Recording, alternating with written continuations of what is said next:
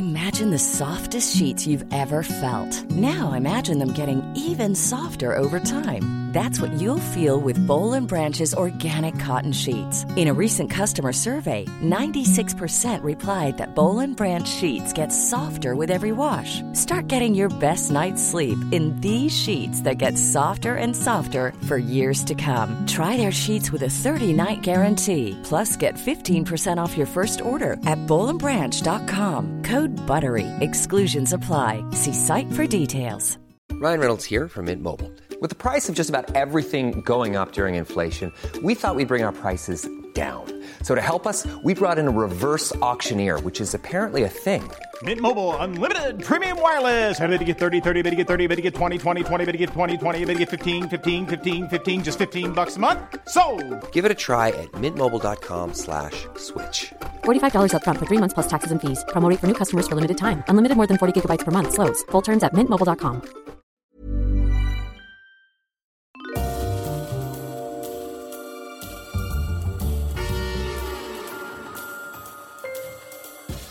Ladies and gentlemen, welcome to Histories of the Unexpected, the show in which we demonstrate that everything, simply everything you can possibly think of, has its own history, like drains, simplicity, and caution. Right, Sam, hmm. I think you've got to be very cautious about doing any of those. I think instead you should think about doing rats, plats, and flats, mats, gnats, and pats. Pats is a sort of. I don't know what pats is. Patting on the head. Uh, I, I- I- it's a, a canine approval. We yeah, oh yes, canine approval. yes. I think I'd, I'd like to do fleas. I'd like to do sleep, and I'd like to do distance. The history of distance. However, We've done dreams, haven't we? we have done dreams And a bed, yeah. I know, and sleep And nightmares. We did and the nightmares and cheese. Mm. Uh, uh, but but sleep could be something very different. Yes, that's true. We have done true. teenagers' bedrooms as well, but that wasn't about sleep, was it? Uh, No. Well, maybe we'll have to we'll have to think about we'll have to put our heads together and think about all of these. But for the moment, we will be following the. Do you like what I did there? We'll be following the links in our minds as we come across them, explaining very carefully indeed how those histories link together in unexpected ways. Who knew, for example, Sam? Who knew? That the history of teenagers is in fact all about the lost generation in China during the Cultural Revolution. It's about oral history, it's about teenagers' bedrooms and anthropology, it's about 20th century US pop culture and high schools, or that the history of cliques is in fact all about factions at the court of Henry VIII. It's about the rise and fall of Anne Boleyn. Of course it is. It's about the cabal ministry of Charles II, the magic circle, including a magic teapot that will produce any alcoholic beverage that you like. It's also about US 20th century pop culture. It's about conspiracy theories. And, of course, it's about the French Revolution. Mm. There we go. Everything's about the French Revolution. Of course it is. And gloves. Yes, Uh, it is all about gloves. Loving the Let me- gloves I- still. Let me uh, introduce my, my fellow presenter. I'll just say that if history itself was on trial in the great courtroom of the present, this man, this very man, would be none other than the presiding judge, the Right Honourable Daybell. Sounds good, does it not? He would whip the embodiment of history into shape when history started misbehaving, singing, dancing, streaking, such is the contempt of history for its own trial, for judgment itself, for being held accountable. This man would verily hold history in contempt of court and force it to respect his wisdom and judgment. He is Professor Extraordinaire of Early Modern British History at Plymouth University. He is James Daybell. Hello, James. Hello, and I feel very welcome to the show today. Uh, however, you may well all be wondering who is that unattributed voice so ably helping James co pilot these episodes? Well, let's just say that if he were a contempt related historian, he'd only be the very opposite of a contemptuous, self congratulatory, aloof politician type. No mention of names, since this is a politically non partisan show. So empathetic is he of his historical subjects. So just and caring is he in the judicious way that he sifts the evidence of the past. The man is entirely without contempt for our great discipline of history. Yes, you've guessed it, it's your friend and mine, the famous historical adventurer. Dr. Sam Willis. it is me. Hello, everyone. Um, today we are doing a very interesting one. We're doing the history of contempt. And this was suggested to us, was it not? James? It was. It was suggested by a very kind Australian listener. So, David, thank you for reaching out to us. We were very touched and we were so taken by your idea that we decided to run with it. And I'm going to start with the example that you gave us because I thought it was brilliant. Uh, we got this lovely email um, from David. Um, he said, I've, he's come up with, I, found just by chance this amazing um, uh, topic for you guys. I, I hope you'll do it. Um, he's been reading The Chance of Politics, a 1997 collection of memoirs, diary entries, and pen portraits of Australian politics in the 1960s and 70s by Paul Hasluck who was uh, an Australian statesman who served as the 17th Governor General of Australia and was in office from 1969 to 1974. Prior to that, he was a Liberal Party politician, held ministerial office. Um, as well as being a politician, he was also a historian. He lectured at University of Western Australia, where one of my very two of my very dear friends uh, work, and uh, he was one of the authors of the official history of Australia in the Second World War. So he's been at, he'd been minister in conservative Australian governments before the mysterious disappearance of Harold Holt, who was Prime Minister, who in 1967 disappeared while swimming. This is something that Bill Bryson talks about in his in his book about Australia Down Under, where he's talking about the sort of the, the sheer size of the place and the way in which you know th- people can just sort of walk off and disappear. Um, anyway, back to back to Hasluck, uh, since that's who we're talking about. He unsuccess- unsuccessfully ran for leadership, uh, which went to John Gorton, um, and his main rival uh, uh was William McMahon um, and a man for whom he describes he had unalloyed contempt. And he writes about uh, McMahon uh, in very scathing terms in 1968. He writes, uh, Contempt is a hard feeling towards another person I suppose it may mean a failure in understanding. It certainly means a failure in balanced appreciation. It more widely removes one person from another than does scorn or hatred or even physical repugnance. McMahon is the only person with whom I've had close association for a number of years whom I have found contemptible. And he writes there, there's much more. Um, in 1971, he finds himself swearing McMahon in as prime minister, um, and and he he writes the following: "I confess to a dislike of McMahon. The longer one is associated with him, the deeper the contempt for him grows, and I find it hard to allow him any merit." Disloyal, devious, dishonest, untrustworthy, petty, cowardly, all these adjectives have been weighed by me, and I could not in truth modify or reduce any one of them in its application to McMahon. I find him a contemptible creature, and this contempt and the adjectives I have chosen to apply to him sum up defects that, in my estimation of other people, cannot be balanced by better qualities. For example, if I allow a busy industry and pertinacity in a cause, I cannot forget that it is the industry and persistence of a man applying himself often to a mean purpose. Contempt is a hard feeling towards another person. I've read this already, but I'll, I'll, read it again in context. I suppose it may mean a failure in understanding. It certainly means a failure in balanced appreciation. It more widely removes one person from another than does scorn or hatred or even physical repugnance. McMahon is the only person with whom I've had a close association over a number of years whom I've found contemptible. It might not have been so. I can remember an early time when the unkindest thought I had of him was to think him something of an oddity, a rather funny little man. There was a time when I might have sought to find good points, for he's a pathetic figure, obviously an incomplete and sorry little person, small in stature, ill developed, extremely sensitive about his lack of manly qualities, and sometimes ingenious in his bid for liking. My God, that's the knife in there. Um, but his vanity and deviousness in self advancement go beyond a point where he can continue to excuse them or make allowances for them out of sympathy. I finish with contempt. I do not respect him and do not trust him. There is, this is my favourite bit, there is something pitiable after all about this puny little fellow with his platform soles and his padded shoulders, always trying to present the image of a fit and vigorous sportsman. I wonder if he deceives himself, or whether in private there come the sad or infuriating moments when his conceit breaks and he exposes himself to himself.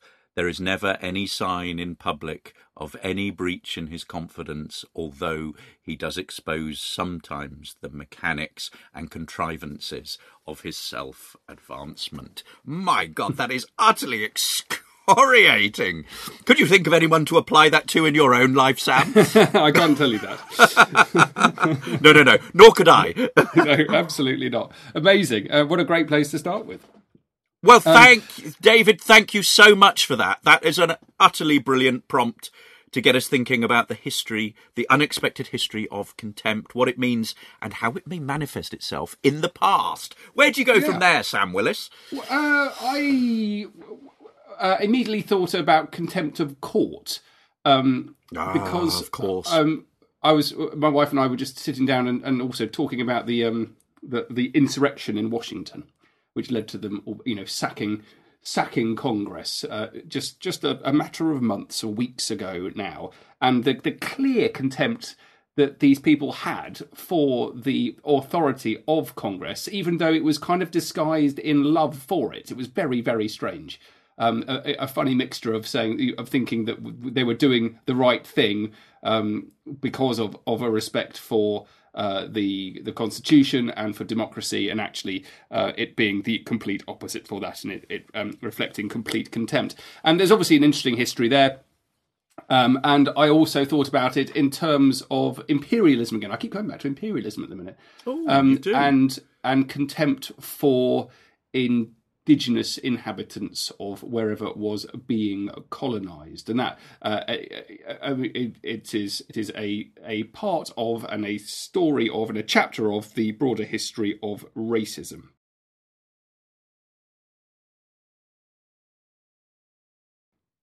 Um, oh, I love that.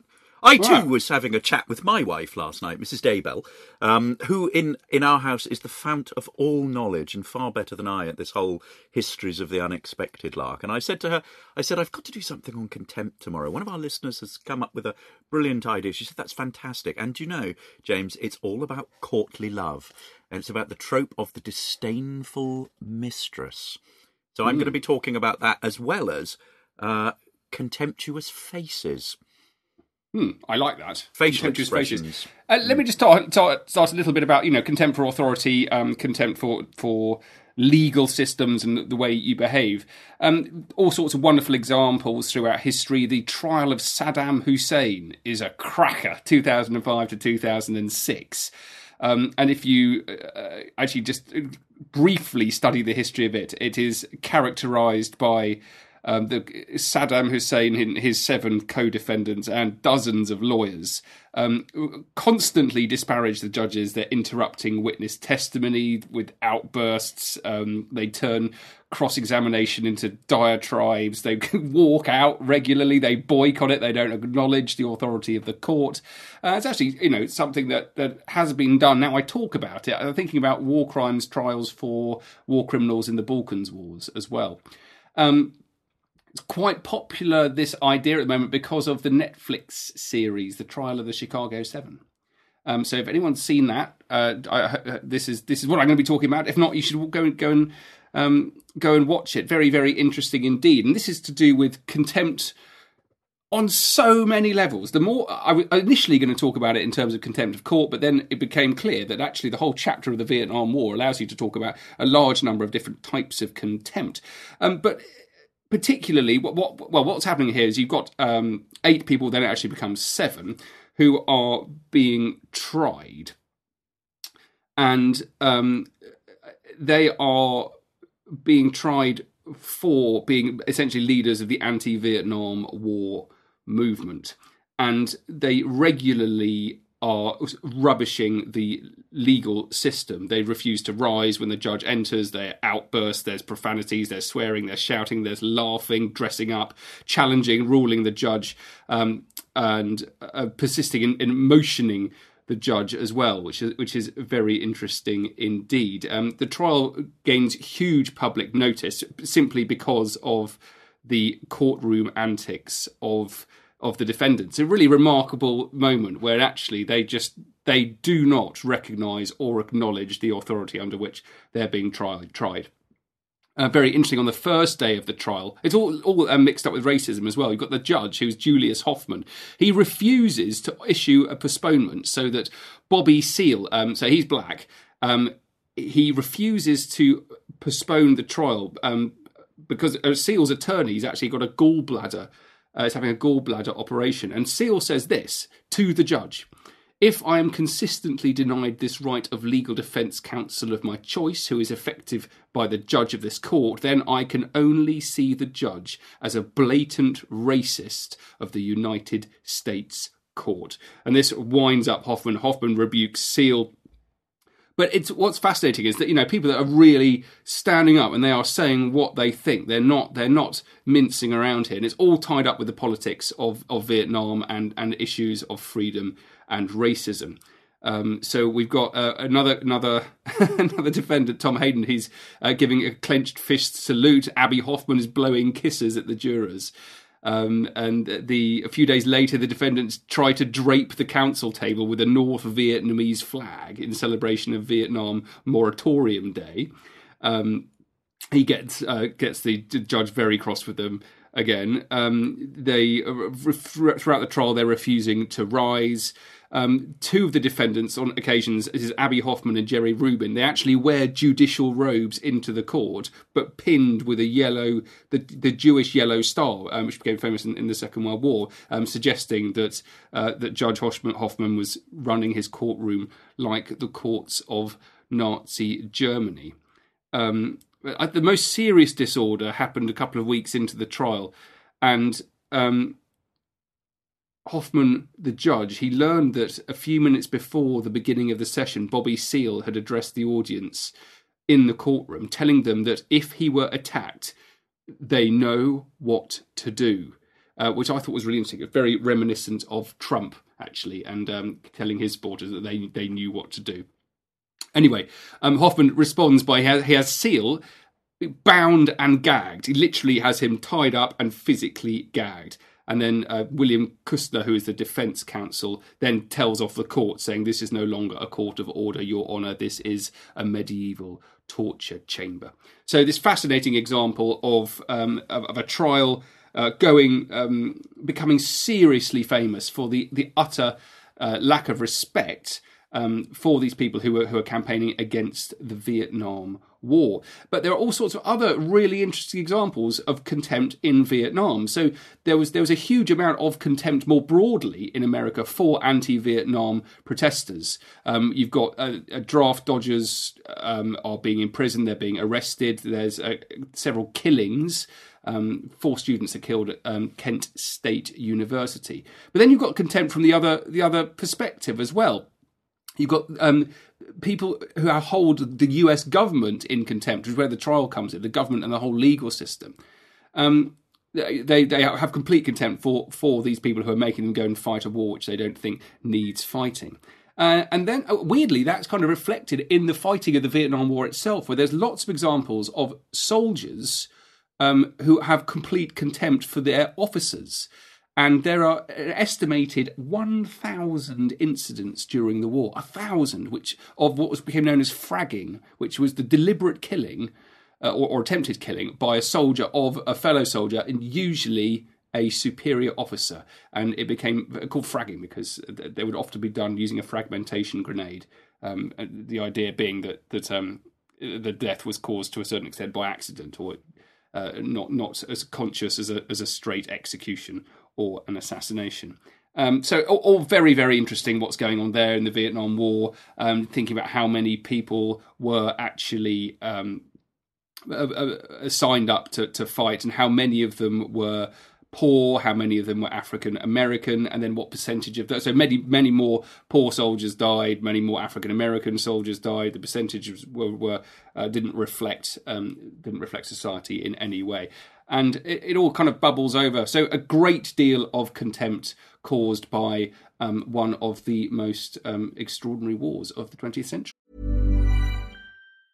When you're ready to pop the question, the last thing you want to do is second guess the ring. At Bluenile.com, you can design a one of a kind ring with the ease and convenience of shopping online. Choose your diamond and setting. When you find the one, you'll get it delivered right to your door. Go to Bluenile.com and use promo code LISTEN to get $50 off your purchase of $500 or more. That's code LISTEN at Bluenile.com for $50 off your purchase. Bluenile.com code LISTEN. Ryan Reynolds here from Mint Mobile. With the price of just about everything going up during inflation, we thought we'd bring our prices down. So to help us, we brought in a reverse auctioneer, which is apparently a thing. Mint Mobile unlimited premium wireless. Ready to get 30, 30, bit to get 30, bit to get 20, 20, 20, bit to get 20, 20, bit to get 15, 15, 15, 15 just 15 bucks a month. So, Give it a try at mintmobile.com/switch. slash $45 up front for 3 months plus taxes and fees. Promo rate for new customers for limited time. Unlimited more than 40 gigabytes per month slows. Full terms at mintmobile.com. When you make decisions for your company, you look for the no-brainers. And if you have a lot of mailing to do, stamps.com is the ultimate no-brainer. It streamlines your processes to make your business more efficient, which makes you less busy. Mail checks, invoices, legal documents, and everything you need to keep your business running with stamps.com. Seamlessly connect with every major marketplace and shopping cart. Schedule package pickups and see your cheapest and fastest shipping options from different carriers with rates up to 89% off USPS and UPS rates. And with the stamps.com mobile app, you can take care of mailing and shipping wherever you are. Make the same no-brainer decision as over 1 million other businesses with stamps.com. Sign up with code program for a 4-week trial plus free postage and a free digital scale. No long-term commitments or contracts. That's stamps.com. Code program.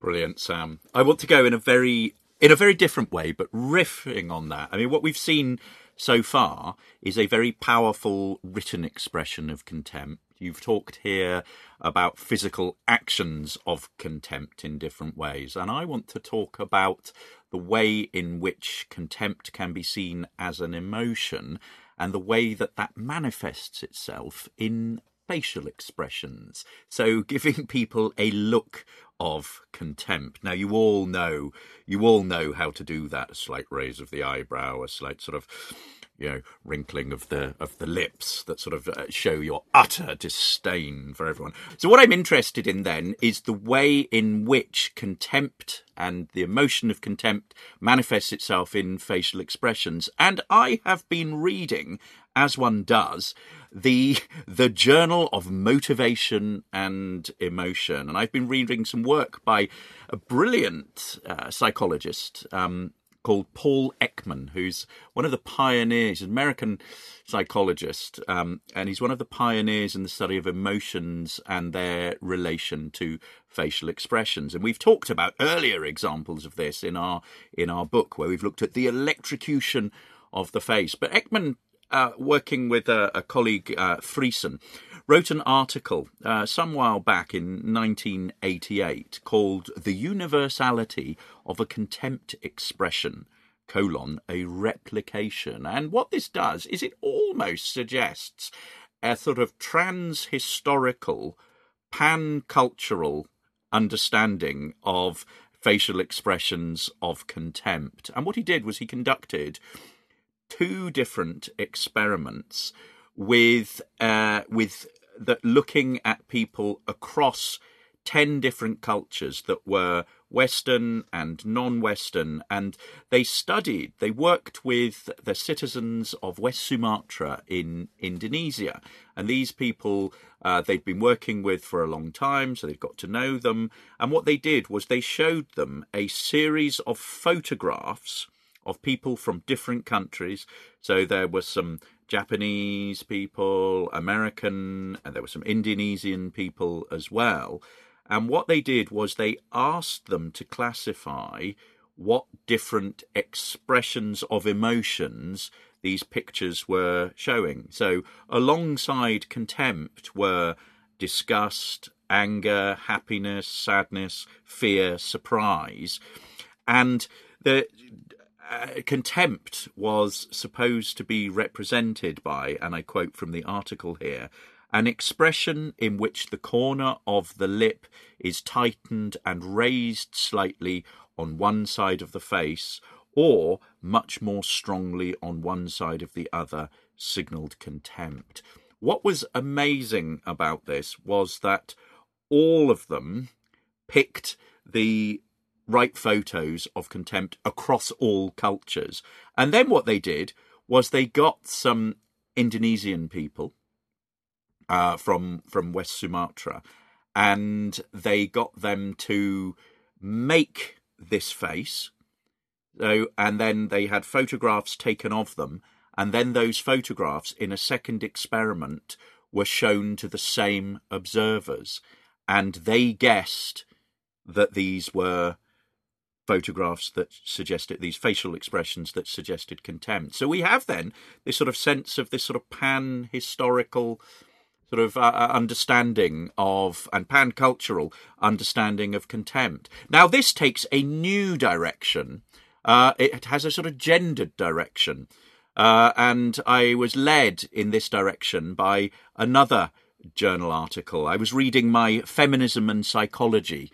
Um, uh, I'm never out of that journal. Um, and it was a brilliant, really fascinating article by Marion K. Underwood uh, called Glares of Contempt, Eye Rolls of Disgust and Turning Away to Exclude, Non-Verbal Forms of Social Aggression among Girls. And what it was what it was about was basically the way in which girls used these silent, non-verbal social aggressive signals to hurt and to exclude people. So using nasty faces and gestures that showed contempt to other people and that they thought that rather than like boy boys might be much more aggressive and much more physical that's not to say that that women um that, that girls might couldn't indulge in that kind of activity but for various reasons they use these alternative forms of aggression to sort of undercut um, people. The the whole tenor of the article, though, was about what to do about this. Um, you know, what do you do? The fact that this is so widespread how do you actually how do you actually stop people doing it? And if you tell girls that they need to sort of stop doing it and look smiley, that in itself is a sort of really dangerous sort of patriarchal way of getting young girls to conform in particular ways. And so the challenge of the article thrown up to the feminist community was how you do this.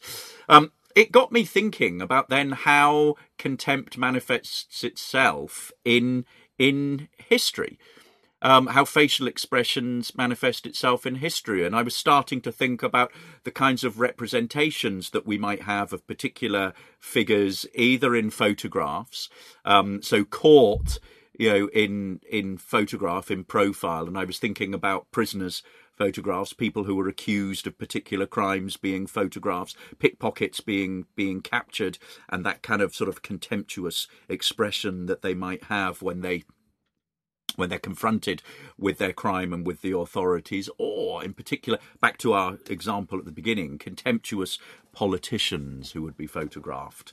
Uh, but there's a lot more work to be done in that area, methinks Sam Willis. Hmm. Good stuff. Fascinating. Um, it does make you think of all the different types of contemptuous facial expression that are out there. There are there are so many, but um, yet they, they they they share the same message. I wonder what mine would be. I bet I've got one. I'll have to ask. I'm ask quite other con- people. I'm quite. I'm quite contemptuous of books sometimes. Hmm, I must admit that's one of the things that I get very contemptuous about, which leads us back to our thing on reading. And my own Oh, yeah. reading group, I'm quite contemptuous about the kind of stuff that we read Hmm. when I don't like it. Yes. Don't surprise me. Very opinionated about it. That's that's the purpose, I think, of, of, of such reading groups. I'm going to talk a little bit about the history of Australia because I think this is really important and worth knowing. So this is contempt for for indigenous populations. So um, Aboriginal Australians probably arrived in Australia 50,000 years ago, um, believed to have migrated on foot from Africa to Southeast Asia, and then somehow, no one really knows how, by sea to Australia. And then um, there's some suggestion over the subsequent tens of thousands of years, you've got various fishermen and traders making it to China, uh, perhaps introducing the Australian wild dog, the dingo. Um, first Europeans to see Australia and perhaps map sections of the north coast were definitely Portuguese. The first to actually land uh, were Dutch in 1606. You then got the British East India Company trading ship, um, uh, a ship there from the East India Company, sighting Australia in 1622. But it's not for another 148 years before Captain James Cook arrives, and then Australian history is changed forever.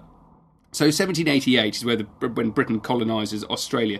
The first six years is peaceful, but from 1794 for the next 140 years, there are known to have been 270 separate massacres of Aboriginal people.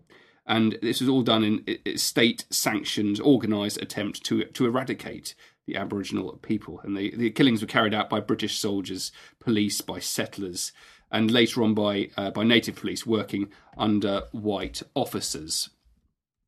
Um, it's, a, it's a very shocking story, particularly so in what happens in Tasmania um, there's a law that's passed in the 1820s, and essentially what it does is it removes penalties for the murder of Aborigines. Um, in 1830, there's a, this terrible military offensive known as the Black Line that's made up of British soldiers and local white settlers. And what they're trying to do is to confine the Aboriginal population to a very small section of the island. Um, a, a, period of really shocking and terrible terrible violence. I mean, many settlers genuinely believe that the total extermination of the Aboriginal population was the only way to to achieve peace.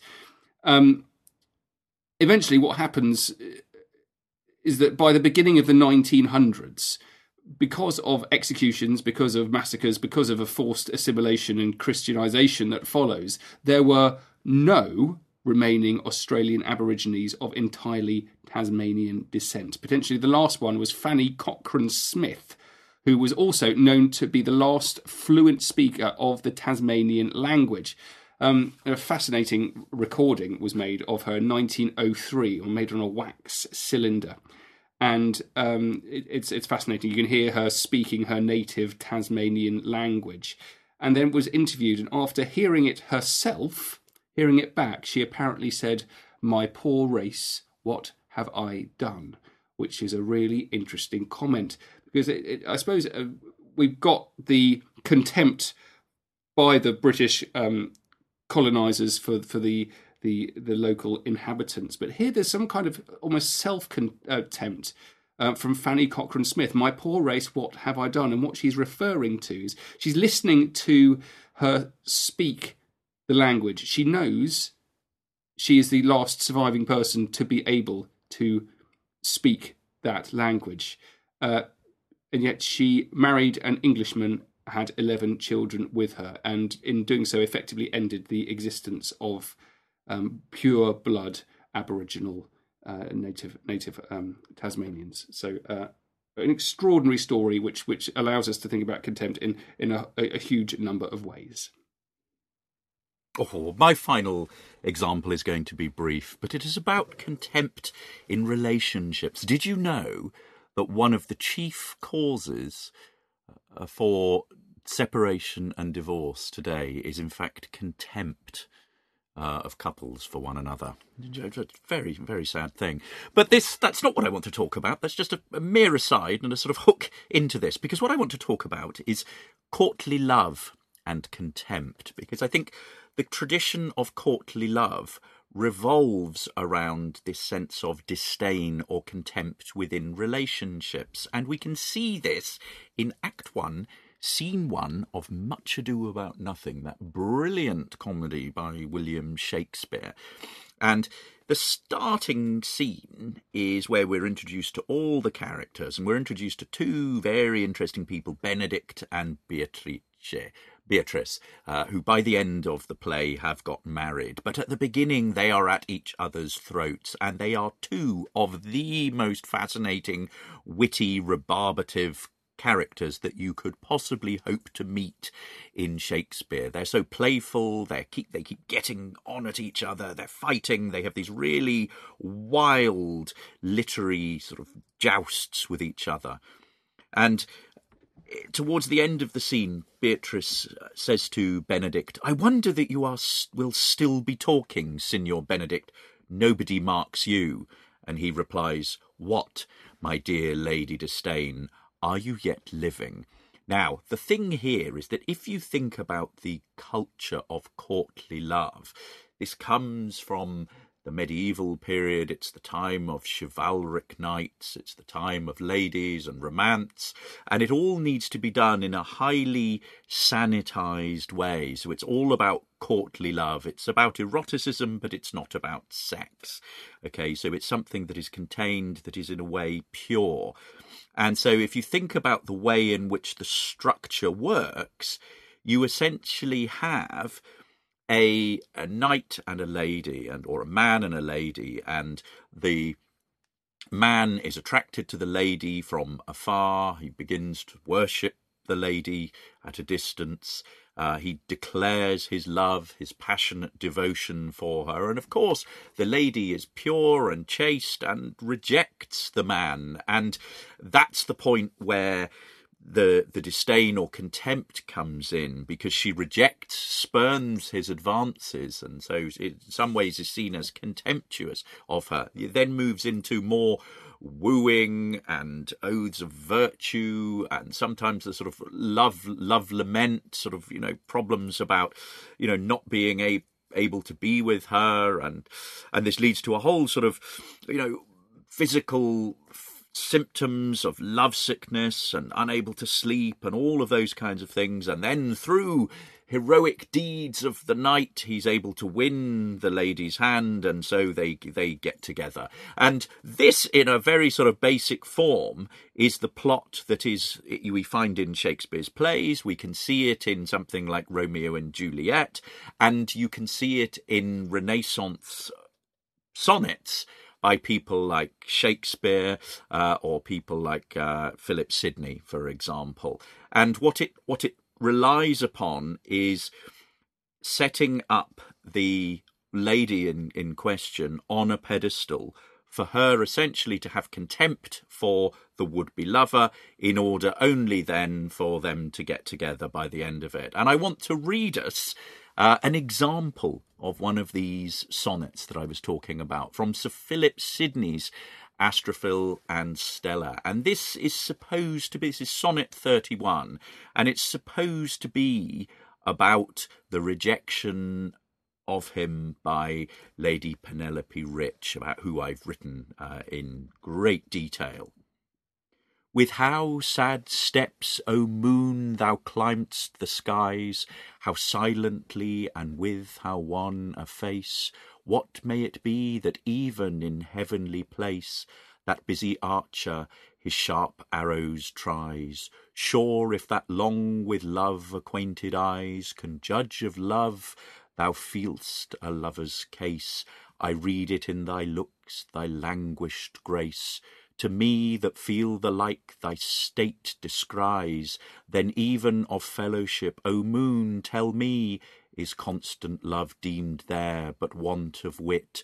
Are beauties there as proud as here they be? Do they above love to be loved, and yet those lovers scorn whom that love doth possess? Do they call virtue there ungratefulness? I think a great place to finish, Sam Willis. Wonderful stuff. Really beautiful, like a bit of bit of reading out of poetry like that. Thank you all, guys, for listening to our history of contempt. Um, that was very good, fascinating stuff. Um, do please follow me on social media. I'm on Twitter at Dr. Sam Willis. And if you're interested in the history of the sea and maritime history and ships and naval history, do please listen to the Mariner's Mirror podcast. And if you do not hold social media in utter contempt, I too am there at James Daybell. The podcast is at Unexpected Pod. We are on Instagram, we're on Facebook. You can check us out on historiesoftheunexpected.com, our website, and we also have a Patreon page should you so wish to patronise us. Meanwhile, thank you for listening. Take care and be well. Bye, guys. Bye bye.